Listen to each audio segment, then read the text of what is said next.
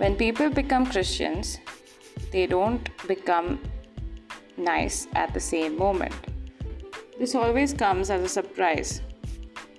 Conversion to Christ and His ways doesn't automatically furnish a person with impeccable manners and suitable morals. Hi, I'm Anusha, your friend and host for Daily Bible Podcast.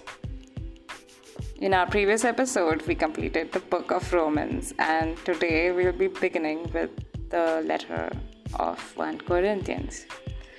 Well, Corinthian church is one of the earliest churches started by Paul during his missionary journeys. And the book of 1 Corinthians is the earliest letter Paul wrote to his own spiritual children. So while we go through this book, it will come off as something a father would be writing to his children, teaching them about life and all its in and outs. The people of Corinth had a bad reputation in the ancient world as an unruly, hard drinking, sexually promiscuous bunch of people. When Paul arrived with the message, and many of them became believers in Jesus, they brought their reputations with them right into the church. Paul spent a year and a half with them as their pastor, going over the message of the good news in detail, showing them how to live out this new life of salvation and holiness as a community of believers. Then he went on his way to other towns and churches. Sometime later, Paul received a report from one of the Corinthian families that in his absence things had become more or less fallen apart. He also received a letter from the Corinthians asking for help. Factions had developed, morals were in disrepair, worship had degenerated into a selfish grabbing for the supernatural. It was the kind of thing that might have been expected from Corinthians. Paul's first letter to the Corinthians is a classic of pastoral response, affectionate and firm, clear, and unswerving in the conviction that God is among them, revealed in Jesus and present in His Holy Spirit, continued to be the central issue in their lives, regardless of how much of a mess they had made of things. Paul doesn't disown them as brother and sister Corinthians, doesn't throw them out because of their bad behavior, and doesn't fly into a triad over their irresponsible ways. He takes it all in his stride, but also takes them by the hand and goes over all but goes over all the spiritual truths that he had taught them once again and shows them how to work out all the glorious details of God's love into their lives and into love for one another. In those days, if you wanted to ship goods to Rome from anywhere in the east, you probably passed through Greece at the narrow neck of the land at Corinth. Corinth was full of rich merchants and of sailors looking for a good time. Corinth's temple of Aphrodite housed a thousand priestess prostitutes. Although Corinth was no Athens, its upper class had pretensions of philosophy and took pride in wisdom. The church at Corinth included most levels of society, not ruling elites or peasants, but everyone in between, from city treasurer to slave, men and women. Their different life experiences fed tensions in the community. So, this letter is all about how to truly live the right life with God. Let's go. Corinthians chapter 1 I, Paul, have been called and sent by Jesus the Messiah according to God's plan, along with my friend Sosthenes. I send this letter to you in God's church at Corinth, believers cleaned up by Jesus and set apart for a God filled life. I include in my greeting all who call out to Jesus wherever they live. He is their master as well as ours. May all the gifts and benefits that come from God our Father and the Master Jesus Christ be yours. Every time I think of you, and I think of you often, I thank God for your life of free and open access to God given by Jesus. There's no end to what happened in you. It's beyond speech, beyond knowledge. The evidence of Christ has been clearly verified in your lives. Just think, you don't need a thing. You've got it all. All God's gifts are right in front of you as you wait expectantly for our Master Jesus Christ to arrive on the scene for the finale. And not only that, but God Himself is right alongside to keep you steady and on track until things are all wrapped up by Jesus.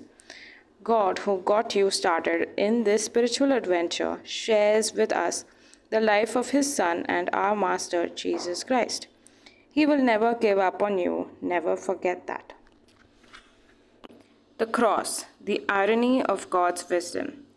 I have a serious concern to bring up with you, my friends. Using the authority of Jesus, our Master, I'll put it as urgently as I can. You must get along with each other. You must learn to be considerate of one another, cultivating a life in common. I bring this up because some of Chloe's family brought a most disturbing report to my attention that you're fighting among yourselves. I'll tell you exactly what I was told. You're all picking sides, going around saying, I'm on Paul's side or I'm on Apollos, or Peter is my man, or I'm the Messiah group. I ask you, has the Messiah been chopped up in little pieces so you can each have a relic all for your own? Was Paul crucified for you? Was a single one of you baptized in Paul's name? I was not involved with any of your baptisms except for Cephas and Gaius. And on getting this report, I'm sure glad I wasn't. At least no one can go around saying he was baptized in my name. Come to think of it, I also baptized Stephanas's family, but as far as I can recall, that's it. God didn't send me out to collect a following for myself, but to preach the message of what He has done, collecting a following for Him. And he didn't send me to do it with a lot of fancy rhetoric of my own, lest the powerful action at the center, Christ on the cross, be trivialized into mere words. The message that points to Christ on the cross seems like sheer silliness to those hell bent on destruction, but to those on the way of salvation, it makes perfect sense. This is the way God works, and most powerfully, as it turns out, it's written I'll turn convictional wisdom on its head, I'll expose so called experts as shams. So, where can you find someone truly wise, truly educated, truly intelligent in this day and age? Hasn't God exposed it all as pretentious nonsense? Since the world in all its fancy wisdom, never had a clue when it came to knowing God. God, in His wisdom, took delight in using what the world considered stupid, preaching of all things to bring those who trust Him into the way of salvation. While Jews clamor for miraculous demonstrations and Greeks go in for philosophical wisdom, we go right on proclaiming Christ the crucified. Jews treat this like an anti miracle, and Greeks pass it off as absurd.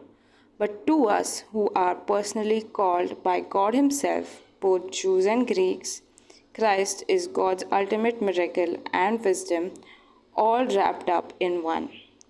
Human wisdom is so cheap, so impotent, next to the seeming absurdity of God.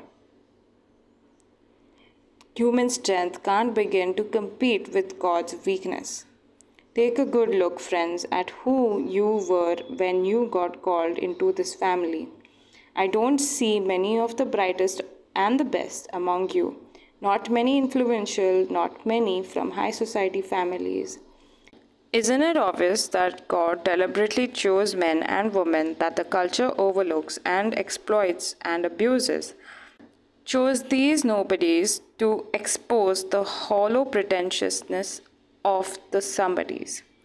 That makes it quite clear that none of you can get by by blowing your own horn before God. Everything that we have, right thinking and right living, a clean slate and a fresh start, comes from God by the way of Jesus Christ. That's why we have the saying if you're going to blow a horn, blow a trumpet before God. 1 Corinthians chapter 2. You'll remember, friends, that when I first came to you to let you in on God's sheer genius, I didn't try to impress you with the polished speeches and the latest philosophy. I deliberately kept it plain and simple. First, Christ who he is, then Christ what he did, Jesus crucified. I was unsure of how to go about this and felt totally inadequate. I was scared to death if you want the truth of it, and so nothing I said could have impressed you or anyone else. But the message came through anyway. God's Spirit and God's power did it, which made it clear that your life of faith is a response to God's power, not to some fancy mental or emotional footwork by me or anyone else. We, of course, have plenty of wisdom to pass on to you once you get your feet on firm spiritual ground, but it's not popular wisdom, the fashionable wisdom of high priced experts that will be out of date in a year or so. God's wisdom is something mysterious that goes deep into the interior of His purposes. You don't find it lying around on the surface. It's not the latest message, but more like the oldest what God determined as the way to bring out His best in us long before we ever arrived on the scene. The experts of our day haven't a clue about what this eternal plan is. If they had, they wouldn't have killed the master of the God designed life on a cross. That's why we have this scripture text. No one's ever seen or heard anything like this. Never so much as imagined anything quite like it. What God has arranged for those who love Him. But you've seen and heard it because God, by His Spirit, has brought it all out into the open before you. The Spirit, not content to flit around on the surface, dives into the depths of God and brings out what God's planned all along. Whoever knows what you're thinking and planning except yourself. The same with God. Except that He only knows what He's thinking, but He lets us in on it. God offers a full report on the gifts of life and salvation that He is giving us. We don't have to rely on the world's guesses and opinions. We didn't learn this by reading books or going to school. We learned it from God, who taught us in person through Jesus, and we're passing it on to you in the same first hand personal way. The unspiritual self, just as it is by nature, can't receive the gifts of God's Spirit. There's no capacity for them. They seem like so much silliness. Spirit can be known only by Spirit, God's Spirit, and our spirits in open communion. Spiritually alive, we have access to everything God's Spirit is doing, and we cannot be judged by unscriptural critics. Isaiah's question Is there anyone around who knows God's Spirit? Anyone who knows what He is doing? Has He been answered? Christ knows, and we have Christ's Spirit.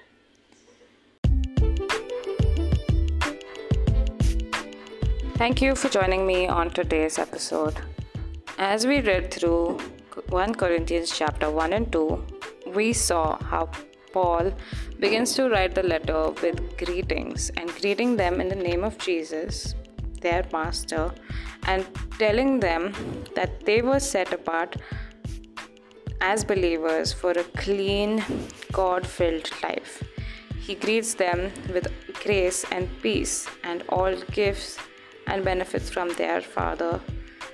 He tells them that the evidence of Christ in their life is clearly visible because they are now believers.